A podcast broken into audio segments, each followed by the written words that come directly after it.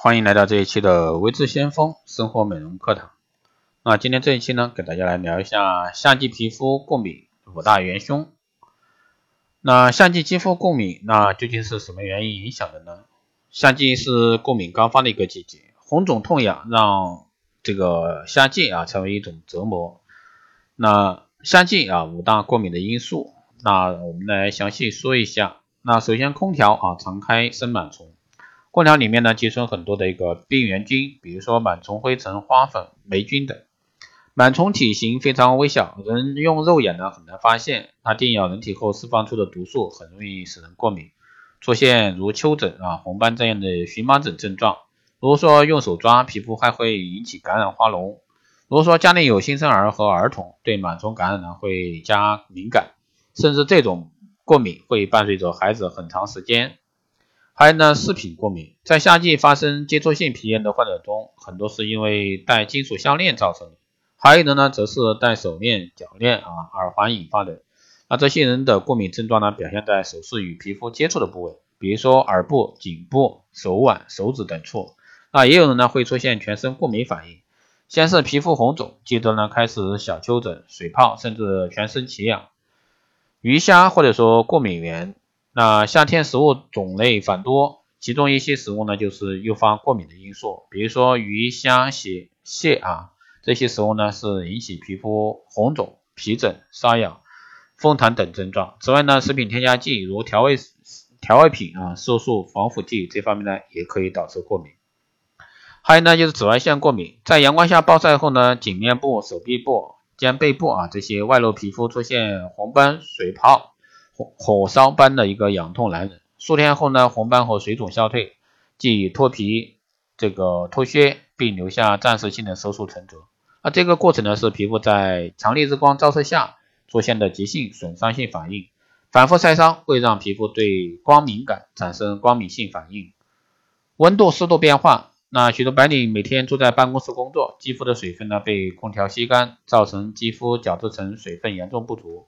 皮肤呢循环紊乱，出现脸部红肿或者说红血丝，室内外温差较大也会导致皮肤过敏。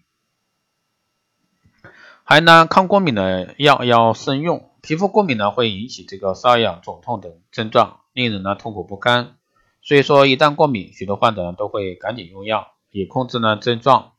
目前呢治疗过敏的药物很多，虽然说治疗效果呢都很好，但是副作用也比较多，一定要谨慎。比如说以扑尔敏为代表的第一代啊抗组胺类药物，普遍具有疗效好、价格低的优势，但不良反应呢较为明显。服用服药后呢，会大多出现困倦、乏力、头晕、注意力不集中等问题。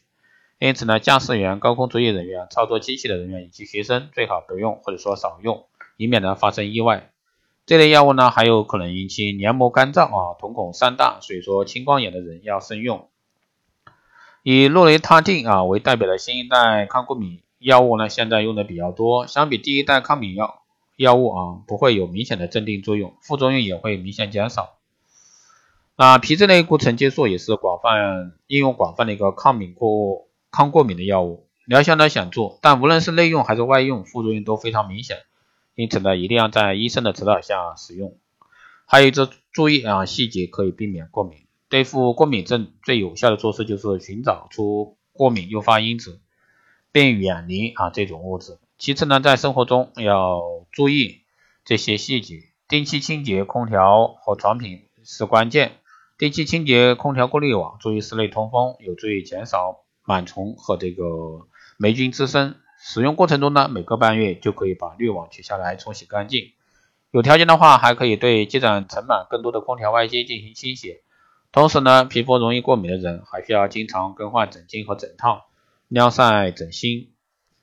内外补水，夏季不仅要多喝水，增加皮肤代谢能力，还要对皮肤多补水。夏季呢，可以用油分较少的啫喱护肤品。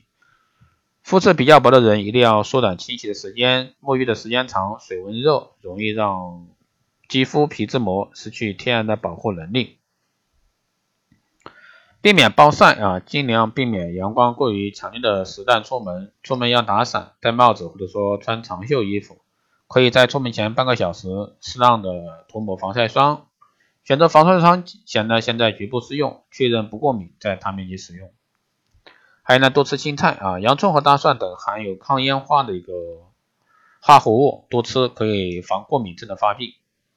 此外呢，夏季尽可能的少吃或者说不吃生猛海鲜，吃之前用热水将海鲜烫一遍，这样呢可以减少过敏的现象发生。还有温度适度合理，想办法增加空气中的湿度，比如说在空调房里使用加湿器，但过湿的环境呢对皮肤也不好。空气湿度较高时，尘螨会高度繁殖，因此呢室内空气湿度不能高于 百分之四十， 最好呢使用这个空气啊湿度测量计。最后呢是脱敏治疗，对于某些症状严重的患者呢，可求助于医学手段改变过敏性质，像皮下注射改变这个致敏原和乳类、花粉等物质制成的一个抗原清液，并逐渐增加这个致敏原的浓度，使过敏者体内产生对过敏物质的一个抵抗力。好的，以上呢就是今天给大家分享的生活美容课堂，希望对各位爱美的女性有所帮助。如果说你有问题，欢迎在后台加微信二八二四七八六七一三 二八二四七八六七一三，备注电台听众，可以快速通过。好的，这一期节目就这样，我们下期再见。